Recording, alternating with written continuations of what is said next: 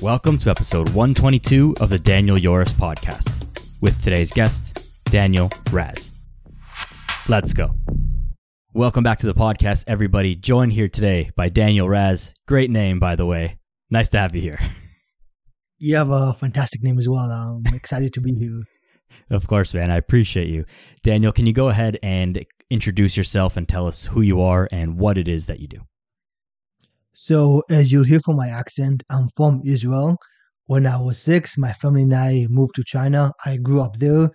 At the age of 18, I have two older brothers. One of them went to university in Melbourne, Australia. Another one went in the US. So I decided let's go for a different country, Canada, and went there for University of Kinesiology. It's basically exercise and science. I initially wanted to be a physiotherapist.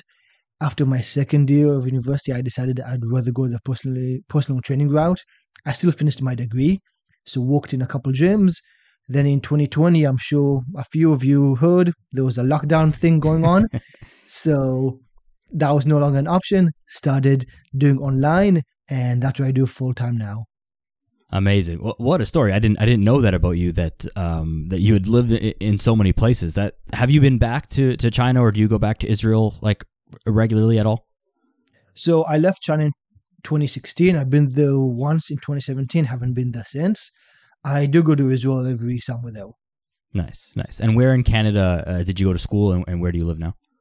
So I went to school for UBC, University of British Columbia. I'm still in British Columbia, and I've been in the same place for the last seven years in Kelowna. It's five hours drive from Vancouver, if anybody knows where that is.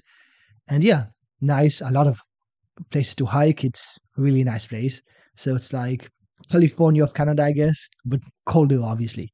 Yeah, yeah, but not that much colder. I, I went to Vancouver for the first time ever. You know, I, I live in or just outside of Toronto, um, and and I had never been to Vancouver in my life until uh, this past January. Vancouver is phenomenal. I've heard and seen amazing things um, from Kelowna. It looks like a, a really great place to live with tons of nature. Of course, way more than than the big city, but you know, big enough yeah. that you still got all the big city stuff, right? Oh yeah, was that something that you were always looking for? Is something that a place to live that was very much integrated with nature and, and, and a lot of opportunity to be outside year round? Oh yeah. The city that i grew up in china had a larger population than all of canada right? It's what city apartments. was it? uh shenzhen. It's like by hong kong. 40 million people. So like something crazy right? Yeah. So like it's all apartments. There's very few houses, and the apartments are like 36 stories high just because there's so many people, right? And in Canada, everything is so spread out. Like, well, I lived in China, you do not need a car. Everyone walks everywhere because everything is walking distance. The mall and groceries, and even if it's not, you still walk, right? Because traffic is awful. And you can probably buy your license. Maybe less now, but definitely back then, right? So it's so different. And also, because you go grocery shopping every single day, the carts are one fourth the size of the carts here. When hmm. you go grocery shopping, the carts are huge. That makes you buy way more things. Like the idea of Costco doesn't really exist. Like you don't buy in bulk, you just buy every other day, basically. Right. Right. Yeah, that that's got to have some major implications. I never even thought about that. You know, we think about the size of the plate and, and if a if a plate is larger, like at a buffet kind of style of a restaurant, you're going to fill up the plate. And if a plate is smaller, you're going to fill up the plate to the smaller plate, and you're going to end up eating less that way.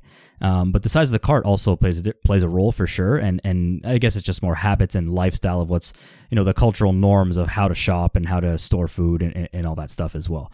Now, were you very heavily involved in in fitness uh, or, or, sports in, at all before you started your your undergrad degree at, at UBC? So from the age of zero to twelve, I actually have very few childhood memories, which for whatever reason upsets people, but I don't remember much. And I believe a big reason is because I ate so much junk food. If it wasn't chicken nuggets or hot chocolate, I did not consume it. So mm. I was the most picky eater on the planet, which is why I'm a huge advocate to always try new foods because I believe you can always change your taste buds no matter what. From age 0 to 12, worst eater on the planet. Age of 12, I started playing basketball.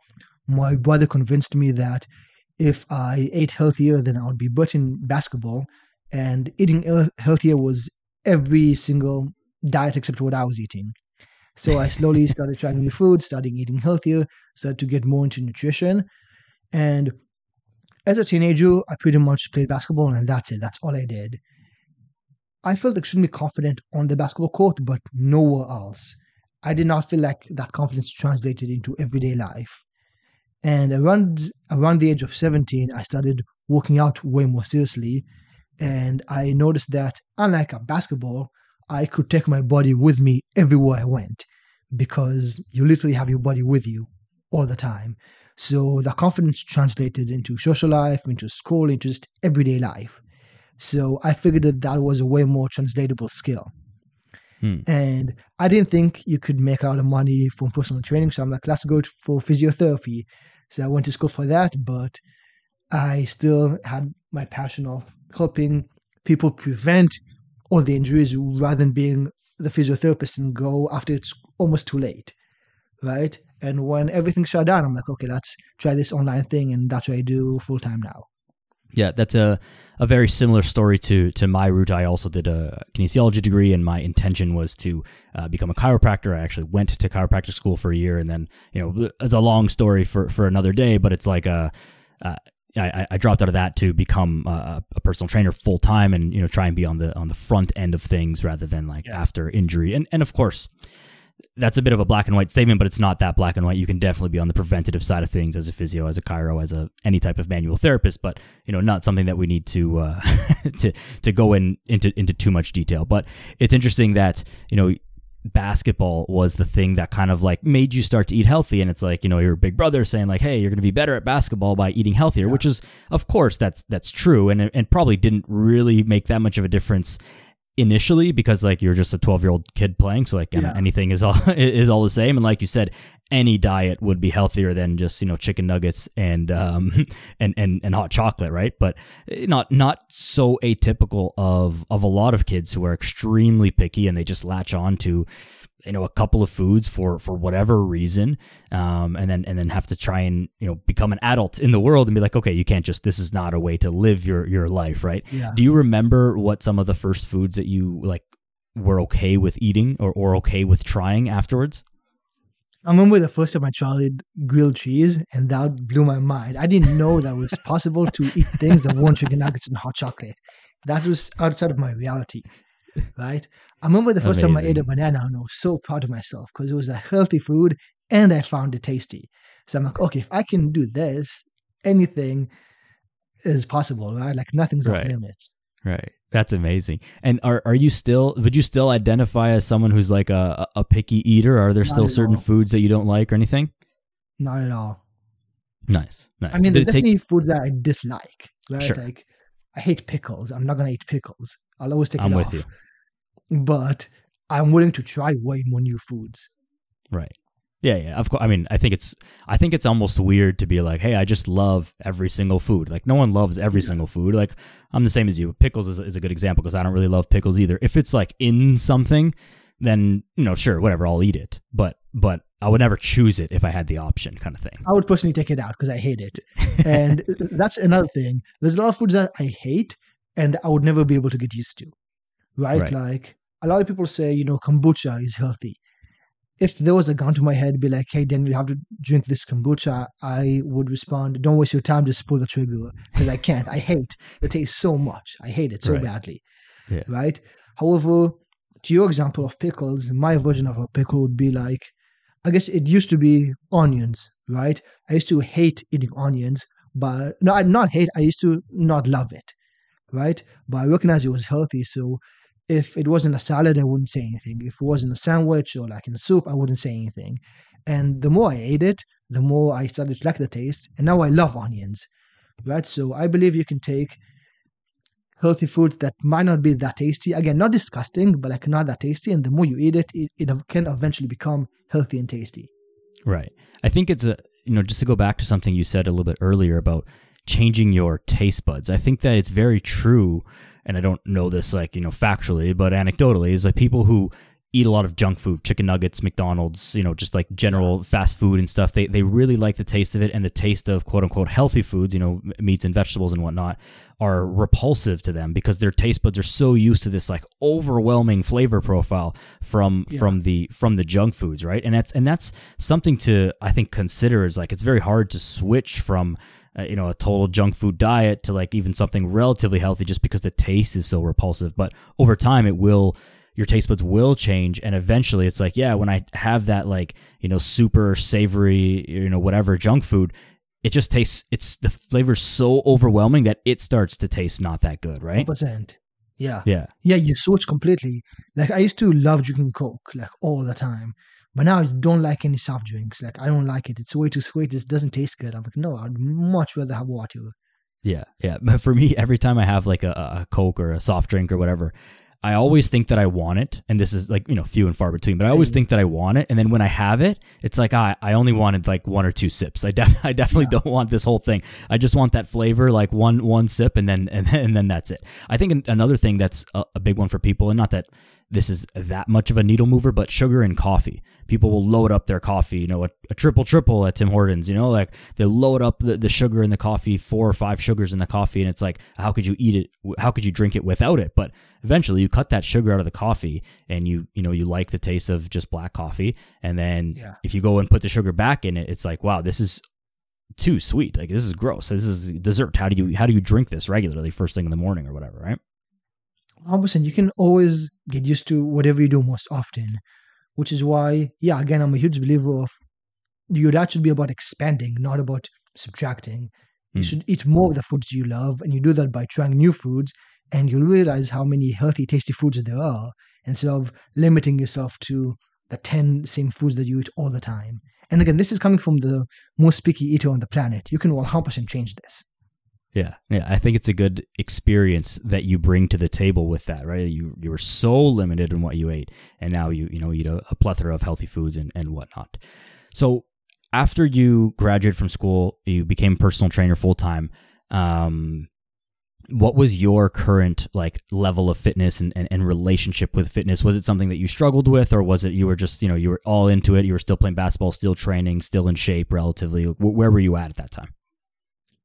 So I started playing less and less basketball because I realized it wasn't transferable. I feel like cool.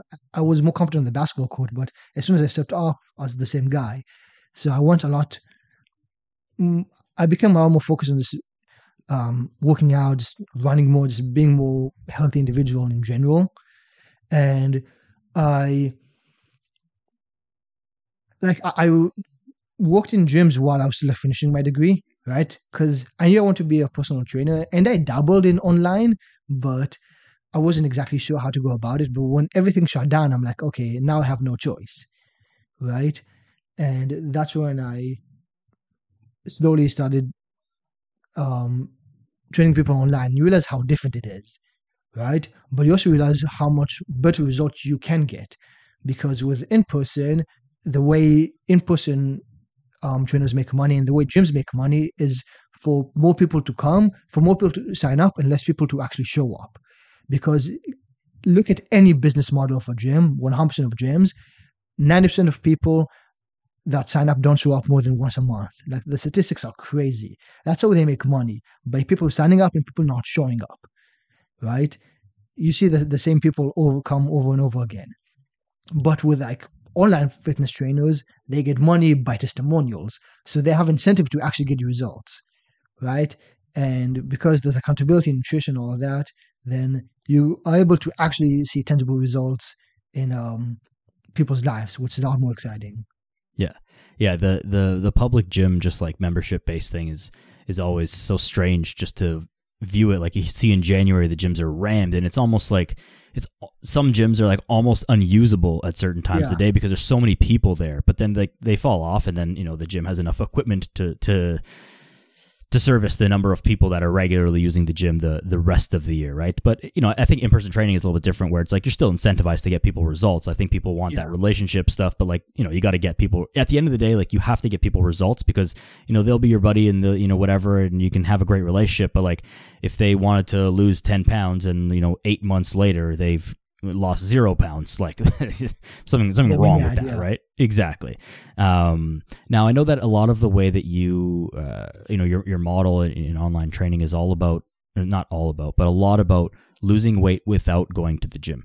Can you talk about why that was a thing? And and my guess is probably because you know during the pandemic, like gyms weren't an option, so people Yeah. looking for ways to lose weight without going to the gym was like, you know, it just it seemed it was the only option. So is that is that where that came from?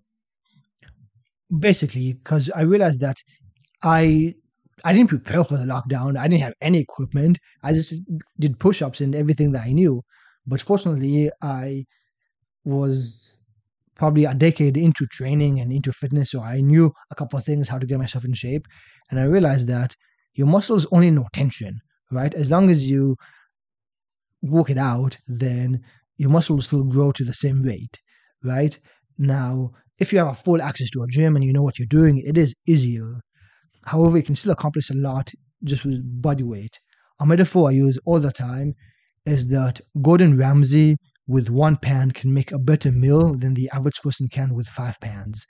Because it's not about the equipment that you have, it's about knowing what to do. Yeah. And if you know what to do, then even just your own body weight, you can accomplish way more than the guy that's in the gym confused, not sure how to go about it. And also, I believe there's a huge part of the population that wants to get in shape but hates going to the gym because they're intimidated. It's a new environment, and they just don't identify as a person that goes into that environment, right? So, a lot of the people who need the most help getting in shape don't want to go to the gym. So, if people know that it's possible to achieve results without it, then kind of opens their eyes and makes them realize, hey, I, I can accomplish this. Yeah, I think that's that's very well said. I think that the point to highlight there is that muscles only understand tension and, force, right? That doesn't your body doesn't know what a bicep curl is. It just knows that there's some force or some tension being applied to the biceps muscle, and so the response, the physiological response to that, will be to either you know based on the, all the conditions based you know will be to grow or to get stronger or to lay down more tissue or you know what what have you a whole bunch of other more complex physiological things. Um but but it's a really important thing for people to notice that this is why there's not like best exercises. It's Yeah. more about like well how are you training?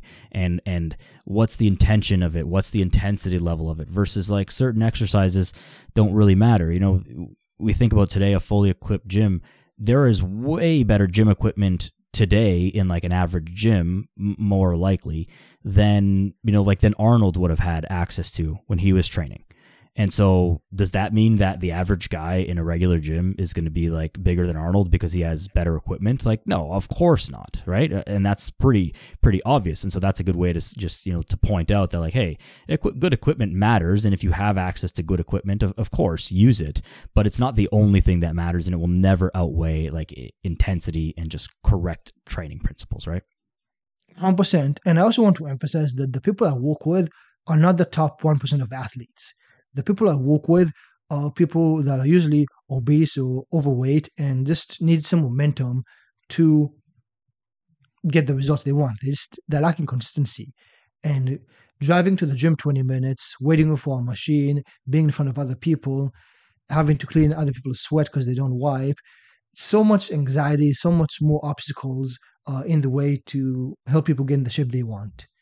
Right? So I say, hey, let's limit as much obstacles as possible. Let's make it as easy as possible. Because, Daniel, I'm going to ask you a question. I have no idea how you'll answer, but let's see if it fits my metaphor. How many, out of the last like 10 movies that you watched, how many of them were at home compared to movie theaters? Ooh, uh, probably if it's new movies, then probably like 50-50. But if it's like if it's movies that I've seen before, oh, then then probably 10, 10 out of ten at home. 10 out of 10 at home. Why is that? It's just more convenient. It's more And it's just on on my time. I can pause it, go to the bathroom, you know, whatever. Yeah. And if you could, I would imagine if you could only watch movies in movie theaters and nowhere else, you would watch way more movies, right? It would be more difficult for you to consistently watch movies, right? Because Yeah. it's such an obstacle. Yeah. But if you're able to watch movies at home, which we are able to, you're able to watch way more movies, right? Same thing with your fitness. right? If you're able to do 20 minutes of workouts at home, you're able to be a lot more consistent, and consistency is key to anything, right? Again, full disclosure if you want to be a bodybuilding world champion, if you want to be the top 1% of athletes, I'm probably not your guy because you would need a gym. You would need to work out for like two hours a day. You need like to be super strict with your diet. But if you have 30 pounds to lose, you just want a six pack. If you just want to flatten your tummy, if you just want to have more energy, if you just want to live for a decade longer because you're on high blood pressure medication and just want to get rid of that, then you can accomplish plenty at home. You can even accomplish plenty just by walking, right? As long as you are consistent, then that's all that matters. And I want to help people who just struggle with that consistency and want to get results without going to the gym because they hate the gym for whatever reason. Yeah. So many things you said there that like are things that I often say. You know, it comes up every single podcast episode and it always amazes me because you know, you and I haven't had a conversation until until right now aside from you know emails back and forth setting up like scheduling this but you know the consistency is the number one thing walking is probably the biggest needle mover of all and you do need more equipment to become like you know extremely muscular or like whatever of course but it's not necessary for most people and like i think i'm someone who I probably push the gym more than than you do, and not that there's any right or wrong or wrong way to go about it. It's just you know the way that we say things and the people that we're that we're speaking to. Um, but there there's a there's a time and a place, and it's absolutely not necessary. It's more about all of the things that we're doing. So I think one thing to kind of clear up with with you know your messaging about losing weight without going to the gym, it's not losing weight without exercising or without moving. Yeah. It's about losing weight without stepping foot in an actual like fitness facility, but you still got to exercise and, and whatnot at home, right? 100%. And on to that point, just like when I say you can lose weight while eating your favorite foods, I'm not saying you only eat donuts and nothing else. I'm yeah. saying there's likely way more healthy, tasty foods that you don't know are tasty because you've never tried it. And if you write it down, there's actually way more healthy foods that you enjoy. You're just in the habit of eating junk food. But my guess is there's a few vegetables, a few types of fish or chicken or steak that you do, or eggs that you do enjoy, right? And that's also healthy, right? So you don't need to choose either healthy, untasty, or junk food that's tasty. There's a lot of healthy, tasty foods. And my point is, if you focus on that, then you can remain consistent. My point is in terms of exercise if you do 20 minutes at home is better than going to the gym once a month for three hours. Consistency matters most in everything. Right. Yeah it's that it's the it, it the daily deposits right? 20 minutes a day is always going to be you know these big chunks that are less frequent right? Now that three that three hour exercise session might be more effective than a single 20 minute yeah. exercise session, but you know, 30 days of 20 minutes is, is going to be way better than, than a single three hour, um, three hour session. I think it's also a, a, really good way to, to position things as well because you remove like this barrier. One, it's a logistical barrier, uh, driving to the gym if the gym is not close to you, right? Your one hour workout can end up taking two hours or even three hours if the gym is you know somewhat far or there's traffic in the gym or the gym is busy or you know any any number of, of things that are that that could be happening, right? Plus the anxiety, especially someone who's new to the gym or is is you know just someone who's new to the gym. It's a it's an intimidating environment. As much as like yeah. I think the gym community is actually extremely welcoming and people like love to see new people there and all that stuff. It doesn't you don't know that walking in and so it's really hard to just embody that before you've been there for a couple months and you know you realize that everyone's just to you know be kind to you for for the most part. Um, and more importantly like no one really cares about what you're doing. Like they're just there. they're just there doing their own thing more worried about what people think about them never mind what what what they think about you. Um, so that's a really important point. Now as far as workouts at home how do you typically structure the workouts at full body workouts? Do you use any home equipment like just even just adjustable dumbbells and whatnot? Or what's your kind of i'm sure it's different for each client. Obviously that's what one-on-one is but what's your general framework? I'm a huge fan of bands because you can accomplish so much with them, mm. right? And other than biceps in the middle of your back, you can accomplish most. You can yeah accomplish most um, exercises with body weight, right? I would say the middle of your back and biceps are probably the only exceptions. But yeah, if you could get a ten dollar band, then now there's no exceptions. You can accomplish anything, right?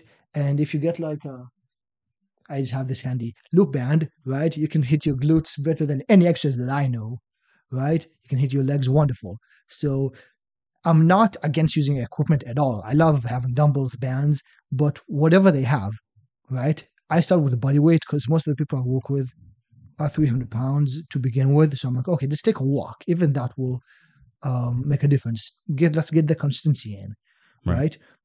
But yeah, once they do get more advanced, I do encourage bands. If they are able to get dumbbells, then I definitely encourage that. And if they are by a gym, I encourage that as well. But to begin with, hey, just body weight, bands, that's all you need. You can accomplish so much with, with just that. You mentioned that a lot of the clients that you start working with are, you know, 300 pounds or, or very overweight or obese. What is some of the the mindset shift that needs to happen uh, for these people, or that you see happen for these people, where they're they're ready to take that step, even to reach out to you and be like, "Hey, uh, you know, I've been doing such and such, and like I'm ready for coaching now." What what's their kind of mindset like, if if that question makes sense at all? in my experience, and this is like a catch 22, the people who are most anxious, the people who are most skeptical always end up being the best clients, hmm. right? So it's never like, hey, I followed you, you're amazing, let me be your client. So it's, so it's a battle, but those end up being the best testimonials, which is why I quote unquote am willing to put up with a fight, right? Yeah. So if you're anxious, fantastic. You'll probably be the best client I've had so far. So what I really focus on is what I call the easy wins because come January 1st, everyone, after not exercising for months, decides I'm going to work out for two hours every single day. I'll eat nothing but bananas and carrots. I will drink seven gallons of water every day. Something super unrealistic. They're not able to sustain with it for more than three days. Right? Then they get discouraged, they fail, and they feel worse about themselves than ever before. I take the opposite approach. I say let's start with the easy wins, things that take minimal time and effort and move the needle in your favor. As an example, this is a standing desk. I knew I was going to have this podcast, might as well stand. Every time I have a phone call, I walk, I never sit. I encourage my clients to do things that don't take time, don't take effort, move the needle in their favor. Improving the quality of the sleep does take time, does take effort. You just need to know what to do. Having a water bottle within arm's reach is super simple, but makes a tremendous difference. 75% of the American population is constantly dehydrated causes them to look and feel bloated. Right? So once you're able to start seeing some type of wins, and I call them easy wins because again, don't take time, don't take effort, and help you achieve your goals. I believe most people don't lack motivation, they lack tangible results. It's hmm. super mm. easy to be motivated if you see the number on the scale go down every week. It's super easy to be motivated if your clothes fit better every single week. If every day you look in the mirror, be like, I look better today than I did yesterday. Being motivated is easy. So when I give my clients 20 minute workouts, they say, That's it. I'm like, Yep, don't do any more. I mean, if you want to, you can, but you don't have to. And they do that every day for like a week. Then Next week, we might increase it to 21 minutes. Like super minuscule changes gets them momentum, gets the snowball rolling, and pretty big. Pretty soon, it's a pretty big snowball that can knock down anything. Motivation is such an interesting piece of this, and I love that you said that you know tangible results are something that really lead to more motivation rather than just trying to like get jacked up every day, watch like a uh, you know your your favorite motivational video, you know Rocky, whatever whatever gets yeah. you fired up, uh, just just to go to the gym or, or to eat healthy or to just you know be on your game, rather than the thing that will lead to it most is like, hey, you know I've been doing X Y Z that Daniel told me to do, and it's working. Look, the scale's going down. I feel better. My clothes fit better. So I'll just keep doing that because it's obviously working, right? And that's that's such a huge uh, thing that I think a lot of people miss is that they're looking to feel fired up all the time rather than looking for the results. And if you're getting the results, and you know, then the ball will, will, will keep rolling. Where these easy wins really play a huge role in just helping someone get started because it's like hey you know the goal was 20 minutes of exercise like all right i can i can do that i can't maybe commit to two hours of exercise a day, but I can commit to 20. And Daniel said only do 20. So I did 20 and like, therefore I'm doing good. And then next week we can, we can kind of increase it. So yeah, that motivation aspect is, um, is really, really important. The other thing that you kind of mentioned there was about it, it sounds like you try and get your clients to structure their day in such a way that is most conducive to movement and healthy behaviors. You know, having a water Yeah. bottle, having a standing desk, and all that kind of stuff. What are some of the other tips that you that you give people to you know set up their environment so that they there's some more built-in movement and healthy behaviors uh, in their in their normal day-to-day routine? For sure, my main objective is to show people that it's possible to remain consistent no matter what conditions they're under. So I say every 30 minutes, take a one minute break and do one minute of quote unquote exercise. This can be knee push ups, squats, wall sits, wall slides. If you don't know what that is, I mean, go to my Twitter. I have so many examples. But uh, anytime calf raises, any type of exercise for one minute. And my point is, even if every 30 minutes you do one minute of quote unquote exercise, doing a typical eight hour work shift, that's 16 minutes of exercise. Not bad. Let's say you do 10 knee push ups doing those one minute. Most people can accomplish that. In total, that's 160 knee push ups. Pretty good. Not a bad workout. If you're able to do that consistently, takes zero time from your actual day, and you'll realize after doing that one minute, you can probably go for two minutes, right? So you'd want to go more, and it actually makes you more productive because it increases your energy levels rather than being in front of a computer eight hours like this, stuck, right? You'll have brain fog, you won't think as clearly, but you literally think quicker on your feet. So if you are able to move more, then increases your productivity, your energy levels, and you burn more calories, you look better the next day, or at least a week after. This is something that I've also implemented a lot uh, during during the lockdowns and a lot with like you know just people working from home. Is well, I call them mini workouts. Not that they're you know Yeah. whatever, call it whatever you want. But it's like every time you go to the bathroom, you know, do ten squats or pick a pick an exercise of the day kind of thing. The way that I do is like pick an exercise of the day. Today is squats. So you know at least once every hour, every time you get up or whatever, you do ten squats. And over the day, you're going to accumulate 100, 200, 300 squats. And then tomorrow is going to be push-ups, and the next day might be you know uh, face pulls or what, whatever it is, like whatever stuff you got at home. And it actually doesn't matter what it is. The point is like just move a little bit as much as you can during the day. Inject more movement um, through the day. As well as that, what is your guidance on um, just walking and general activity? Of, of course, that you know you want people to do these like these little micro workouts and whatever one minute of activity, but I would assume that you're a pretty big proponent of just getting steps in and going outside for a walk, especially being a, a, a BC resident. Oh yeah.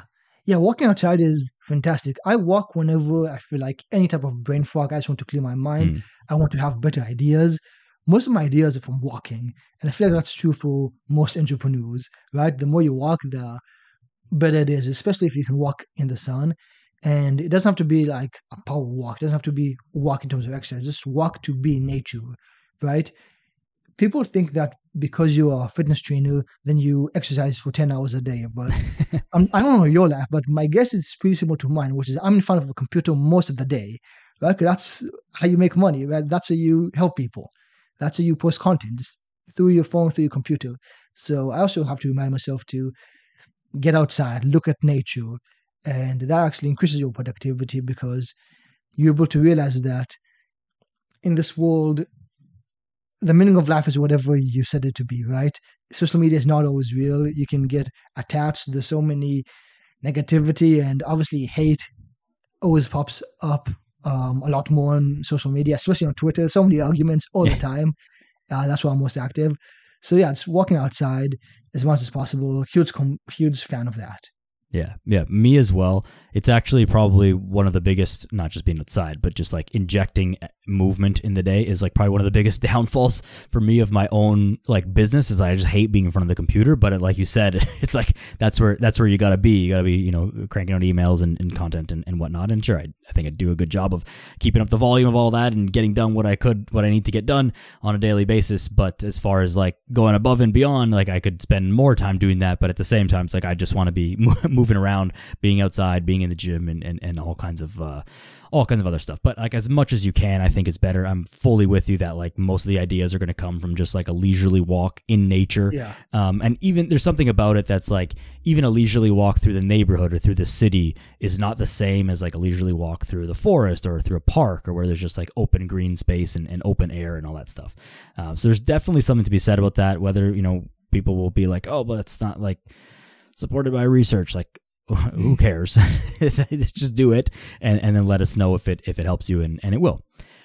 Another thing that you are very big on and give a lot of good tips on is um, fitness and like nutrition tips for traveling. Now, of course, the world has like opened up. Business travel is like back on the go. People are on planes, meetings, all that kind of stuff, all over the map. Um, so, what are some of your best tips for traveling? Because that's a place where a lot of people tend to slip up on just because they're outside of their their you know built environment.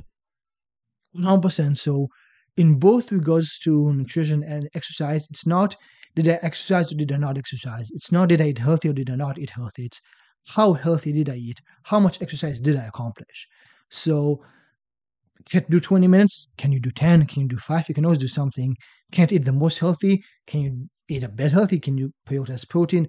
Prioritize like fruits and vegetables, things that, like that? Can you just um, drink more water? Avoid soft drinks? Avoid like alcohol for the most part?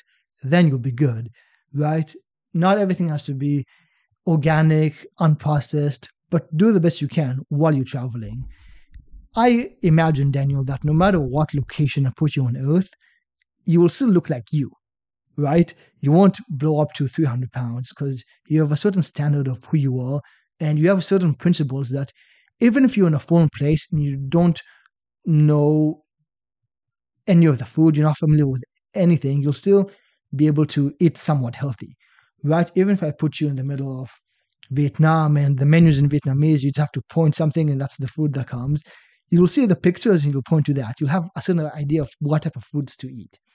And that's what I try to convey to my clients is instead of giving you a meal plan, a strict list of saying you have to do this, you can do that, it's about learning the general principles that no matter where you're at, you're able to remain healthy. I think about it kind of like a driver license. No matter where you drive, if you know how to drive, you're able to get around. Now, yes, some places are more complicated. Some places you have to be more careful of your surroundings when you drive in foreign places. But if you have the skill, then you're able to translate it everywhere you go.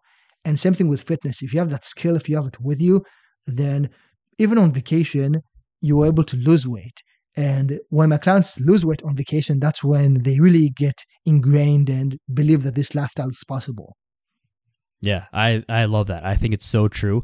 It's a great statement that, you know, no matter where in the world, if you know the principles, you'll be able to get by, right? You might not know the names of the foods and whatever, but you can say like, okay, well, that's, that's vegetables. I don't know what the name of that vegetable is, but it looks like vegetables. And maybe yeah. I don't know what, what, what protein source that is, but that looks like a, you know, it's a protein source and that looks like it's a good carb source. And I don't know what the names of them are in the local language, but I know what they are and, and I can eat them. And I know that, okay, that's ice cream, that's dessert, that's junk. And yeah. like, sure, enjoy them them, and it, like I'm I'm a big proponent of you know in, indulging in, in local cuisines and enjoy the things and the places that you're in, of course. But like within reason, right? If especially yeah. if you're trying to be like on your game and losing weight while traveling, it's definitely possible, but you can't just be like checking out every single ice cream shop and every single, you know, breakfast brunch spot and every single like, you know, whatever other restaurants and and expect to to lose weight unless you're making like extremely um extremely good choices all the time, but then you're not enjoying yourself and it defeats the purpose of everything that I just said. So the real thing is like you got to know the principles, like, you know, stick on your protein, stick to like a, regular uh, uh, amount of food within your calories and and continue to continue to exercise and just set yourself up for the best success. One thing that I find that, you know, people struggle with as far as travel is like they don't have their same breakfast. They don't have, you know, their water bottle, they don't have like their same desk. They're they're not sure about the the food options at lunch and all that stuff. And so I'm just a big proponent of like, well, especially in North America, there's so many food delivery things. Like you can get to wherever you are, like order some, you know, some Greek yogurt, maybe some nuts, some some bananas, some fruits, whatever, and like you have those things in your hotel room. And then from there, like look up where you're going to be. Like take the 10 minutes it takes, maybe not even, take the few minutes it takes to just like look up where you're going to be and what are the food options. Okay, there's a there's a McDonald's, there's a there's a Chipotle and there's a you know, whatever, another burger place. Like, okay, well, fine. Those are the options. Okay.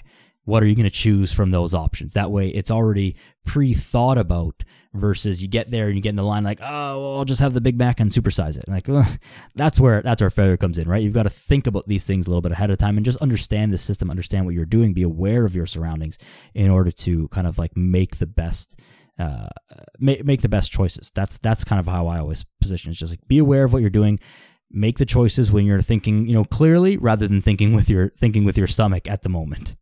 Yeah, definitely. And I've noticed that when I give my clients example, be like, if I want a Chick Fil A, this is the menu, this is what I would pick, and this is the reason behind it. If right. I want to Chipotle, here's the menu, here's what I would pick, and here's the reason why. And once they're able to see a couple examples, then when they go to Burger King, and that's the only option they have, be like, okay, in Chick fil A and Chipotle, he said this. I feel like it applies the same thing. So maybe order double meat, maybe don't order a soft drink, maybe don't order a bunch of fries, right? Um, they get the general principles after you give them a few examples, and then they're able to carry that everywhere they go. Yeah. Yeah. I think it just really comes back to, like you said, the general principles and goal setting, right? Have something in mind for while you're traveling. Is the purpose of your travel, uh, the purpose of your travel is work or, or pleasure, whatever it is. But is your nutrition goals while you're working to try and maintain what you're doing? Is it to try and uh, continue to lose weight. And then if you know what you're aiming for, then it's a lot easier to attain that thing rather than just, you know, flying by the seat of your pants. 100%. As far as time saving tips, then from the home, um, ways to kind of set up your environment, what are some of those things that you often uh, speak about and, and advise your clients on as far as time saving tips at, at home? In terms of um, like exercise, you mean? exercise or, or their nutrition, just their entire lifestyle. Mm. Right. So in terms of exercise, I am a huge proponent of you know having your mat set up, having your workout clothes set up, so it doesn't take that much effort. You know, put them on and get your exercise going. And I'm a huge emphasis. Um, I, I definitely want to emphasize just start. The goal isn't to complete the workout. The goal is to start. As long as you hmm. start, you've won, right? Because if you look and I give you a 30 minute workout, that might be intimidating. Even if I give you a 20 minute workout, it might be intimidating. But if your mindset, as long as I start, I win, and I truly believe that, then after the five minutes, then you'll probably want to continue. And let's say after the five minutes you have a headache, hey, then you can stop. But always start, always do a bit of something. In regards to nutrition, I recommend to obviously make a list of healthy and tasty foods so you realize what to mostly focus on, and also what I call meal prep food. Now, meal prep food, by my definition, isn't strictly rice, broccoli, and chicken in glass containers. There's way more than that. By my definition, meal prep food is anything that takes less than five minutes to prepare. So, nuts, banana, let's say um, sandwiches that are already made, right? Um, dark chocolate, love that all that is meal prep food because it doesn't take long time to make. It's already made. Beans, right? Canned pe- canned beans or canned tuna. You just open the can and you can eat it, or you can heat it up as well. So anything eggs takes three minutes to make, right? Anything doesn't take a lot of time. If you're able to have those ready, then it's faster than eating junk food, right? It's faster than ordering fast food if you just have those ready. So set yourself up for success if I wanted to eat ice cream, I would have to drive 20 minutes to the closest or 10 minutes to the closest grocery store, grab ice cream, talk to the cashier, and come back home, open it up, take a spoon, eat it. If I want to eat dark chocolate, which is significantly healthier um, than most ice creams, then I just have to reach over and eat it. right? This is 95% dark chocolate. Anything above 90% is good for you. So um, for the most part, right? It has more benefits than um, negative. Right. Um, so yeah, make it easy to make the healthy choices and difficult to make the unhealthy choices, so you can set yourself up to win. Yeah, well said. I, I again, it just comes back to so much preparation, right? And this is where coaches come in. It's like, well, you know these things seem obvious to to us and and they seem obvious probably when when we say them like oh yeah like of course. Why why didn't i think of that? And it's like well because it's not your it's not your job like we sit you know we spend all day thinking about these things and reading about these things and and, and whatnot so yeah they're they're not rocket science they're not like oh my god no one's ever thought about this before to have like a sandwich uh you know you know pre-prepared or whatever but it's yeah. a massively helpful tip and it's something that most people haven't thought of before and that's why they're not doing it right so this is where just having a coach comes in to kind of like, you know, hold your hand and, and, and show you the ropes and give you these pointers and think about, okay, well, what's going on in your life compared to what's going on in the lives of many other people that I've trained before. And this has worked for them and it's probably going to work for you. It's at least worth a shot. That way, if you set yourself up for success, the chances of success are significantly greater rather than, you know, hey, just maybe stop eating ice cream so much. Like, eh, everybody Yeah. knows that one, right? But that's not really a tangible tip, right? 100%. On that note, I have a question for you. I want to see how you answer that. And I've been thinking about this quite a bit lately. I obviously have my own opinions, but I want to see your thoughts. So, what do you think when people say ChatGPT and YouTube can replace personal trainers? Uh, well, YouTube obviously can't replace personal trainers because it would have it would have done so already. Right? YouTube is not new. Um, I think that Chat GPT can replace a lot of personal trainers, and that's because a lot of personal trainers are not good at what they do. Yeah. And so a lot of personal trainers forget that the most important part of personal training is the personal part. And so they operate like Chat GPT, except they're just not as good, where they're just giving Yeah. programs and macronutrients. And it's like anybody can, any, anyone with a keyboard can write a workout program. Anyone can write a bad workout program, right? And it's not that hard to write a program that doesn't suck. It's difficult to write a, to write a good program, but it's not hard to write a program that's not horrible. And so anyone can do that. Anyone can go on online and, and use a, a macro calculator of some sort to be like, okay, you know, here's my stats, here's my weight, height, uh, sex, age, exercise, uh, whatever. And uh, you know, it says you should eat uh, 2,100 calories and and uh, you know 173 grams of protein, whatever whatever it says. Anybody can do that. But what someone what a computer can't do is read the human emotions, read the human element of what's happening in that person's life, understand the relationship between themselves and, and, and their spouse or uh, their family or their roommates or whoever it is that they live with in their current environment and the stresses of their job and the, the, the, the holidays that are coming up and like, and all of these things that contribute to an actual real person's uh, life and the things that are going to make them successful.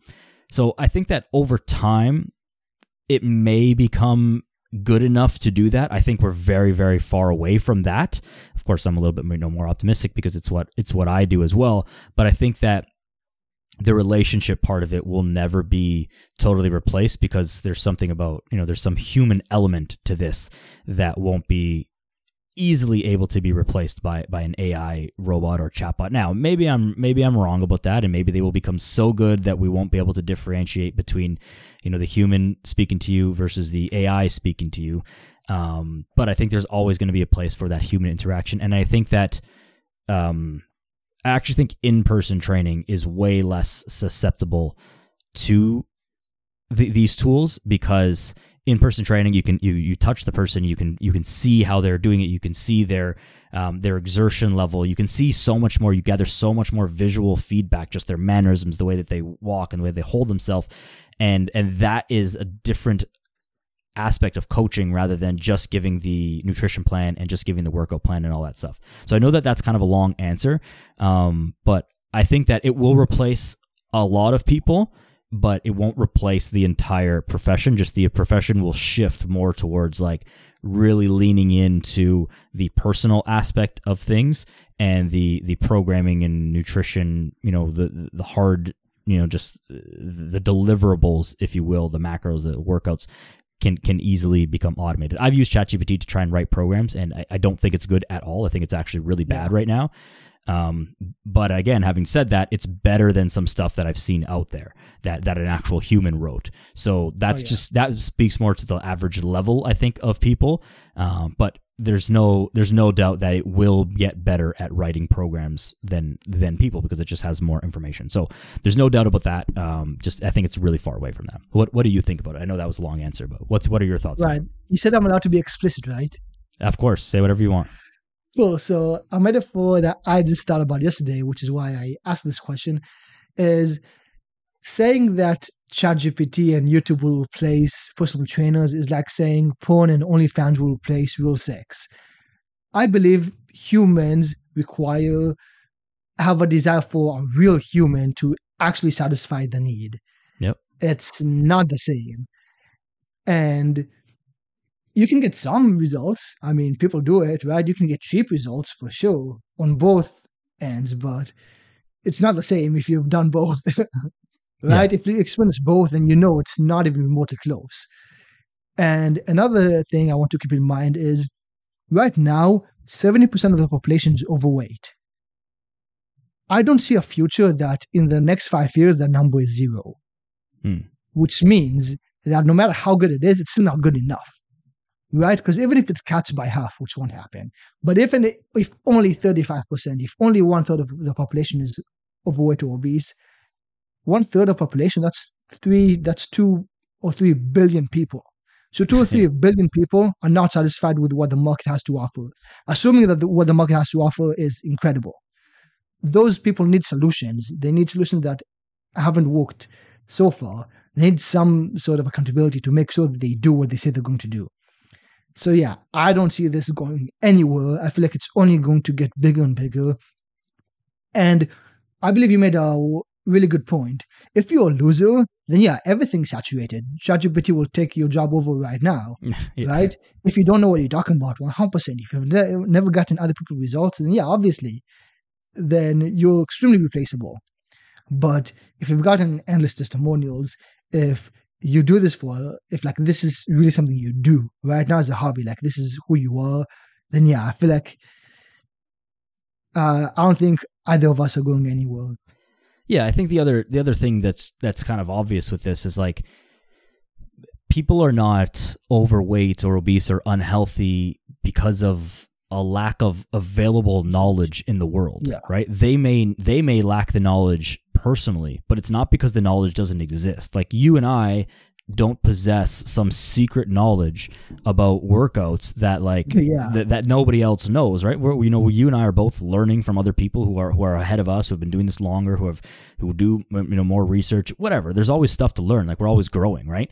And but but if you Google anything, like ChatGPT just pulls from whatever's currently on the internet. So that means that all that information, like it already exists. It already exists, yeah. It already exists. And so if you took the time to, you know, Google it and and do the research and whatever, not research research but like whatever look up stuff and, and, and figure it out you could get all that knowledge right now and it wouldn't take very long but it's it's the aggregation and it's the, the, the delivery of that knowledge right i'm sure if you ask ChatGPT give me 37 tips for uh, working out at home it'll spit you out 37 tips but it's like you don't need 37 tips you probably need like two or three and so a, mm-hmm. a person a human can give you those two or three that are going to be best applicable to you whereas ChatGPT doesn't know anything about you. And maybe eventually it will, but you still have to put in the effort to like train the thing to do that. It can't, it can't do it.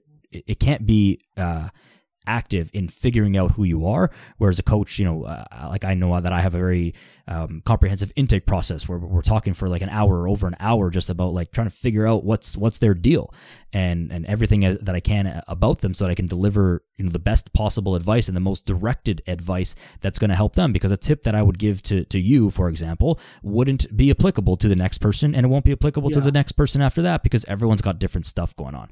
So I think that that's where that really like personal element comes in and that's how um like that's just how it's going to progress. It'll it'll replace some people, like again, the losers, people who suck, but they're not going to last very long anyways. So it it's not really changing the the landscape of the industry. I don't think. Mm, that's a good point because even if ChatGPT didn't exist, people won't get results from them. So yeah, they have negative word of mouth, so that's not going to go well for them. But I really yeah. love what you said about the personal aspect because humans don't respect robots to tell them what to do right? You can go to ChatGPT right now and be like, hey, give me compliments. Doesn't matter what ChatGPT say, you won't feel better about yourself. But if a yeah. person be like, hey, your shirt looks good, you'll feel good about it, right? Yeah. People need other people. Without it, technology can only do so much. So I just wanted to ask that because I see people say that I'd be like, wow, you really have no idea. That's like somebody who's only watched porn and looked at OnlyFans, have never had real sex. Like, yeah, real sex isn't that good. Like, it's why do you need another human? Well, cool. You've never experienced it. Right, right. I, th- I think that the chat GPT and that stuff, it will take over jobs. It will more take over jobs. And before I say this, maybe this is just because of my ignorance, because I don't know as much about those jobs, but it'll take over jobs that have more like hard skills, like right and wrong answers. A, a good example of this might be some sort of like financial model or like an accounting something where it's like there's a right way to do this and there is like an actual you know most efficient answer right like Yeah, if, you think yeah. if you think about school like on your math test in in high school like there's a right answer to the question. The, the, the answer is 117 right? But on your english test on when you have to write an essay there's not a right answer. It's just like well how well did you explain yourself? Did you did you use correct grammar? Like there's a whole bunch of things and there's a lot of subjectivity. So in something that we do there's a lot of soft skills that are involved where it's like there's not a right way to train like there's not a definitive right way to train each individual. There's a lot of different ways and a lot of them can work and it's mostly about that individual's personalities combined with the coach's personality because the way that I coach someone will be different from the way that you coach someone, but we probably both get the person results just in a different Yeah. way.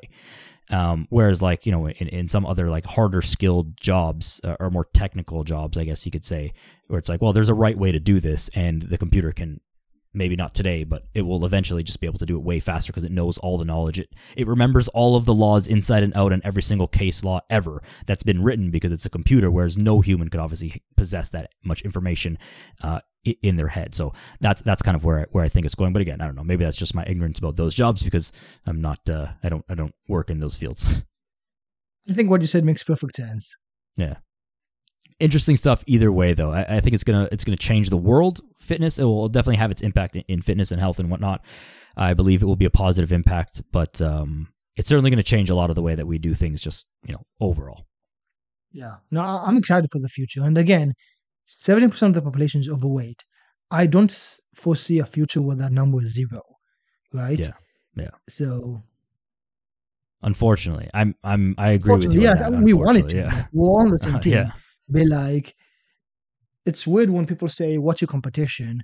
Like, well, my competition isn't trainers. My competition is Big Pharma. My competition is junk food, McDonald's. yeah yeah My competition is the narrative that you can be healthy at any size. That's my competition. That's what I'm actually fighting against, not other personal trainers, not ChatGPT. We're all on the same team trying to make the world healthier.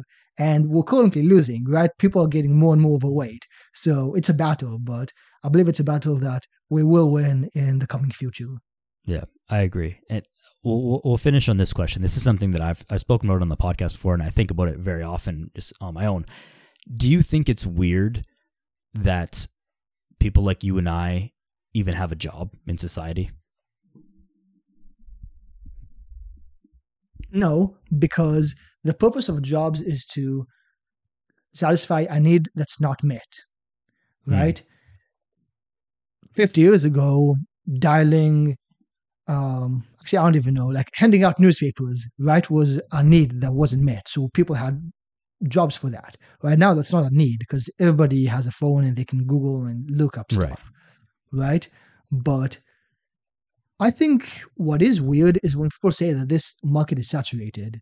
Yeah. As we talked before, being a loser, you it's saturated hundred percent. That applies to everything.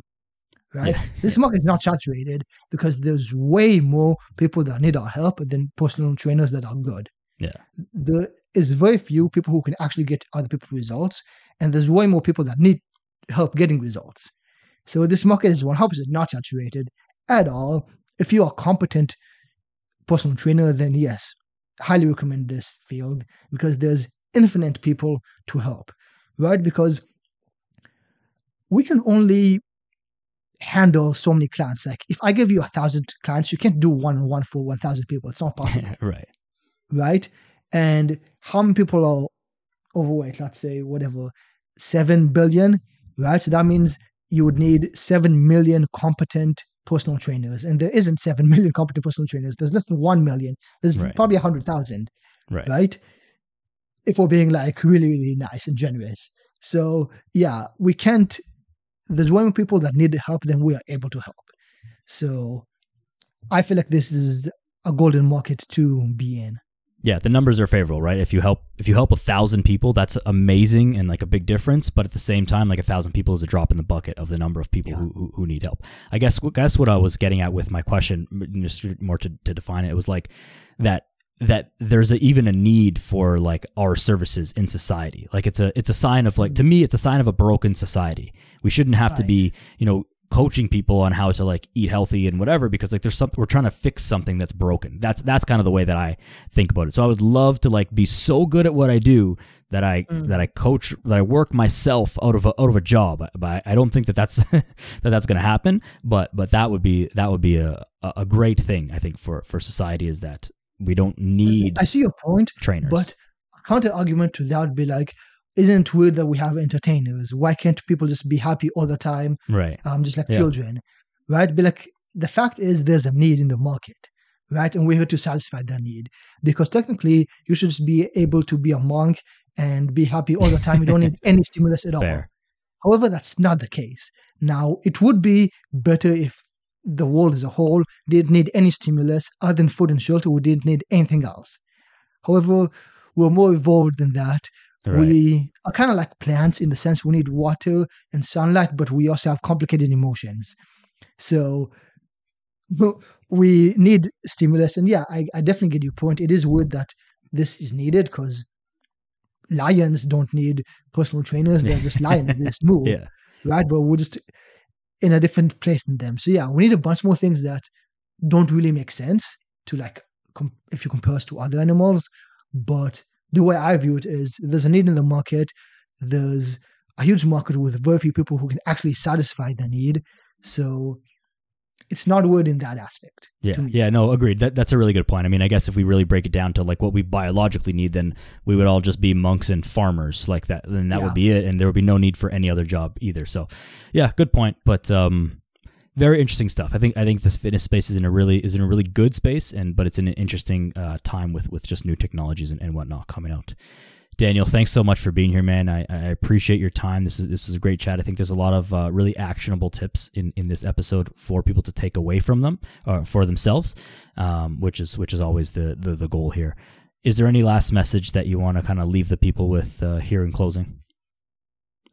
Invest in the most valuable asset that you have, which is yourself.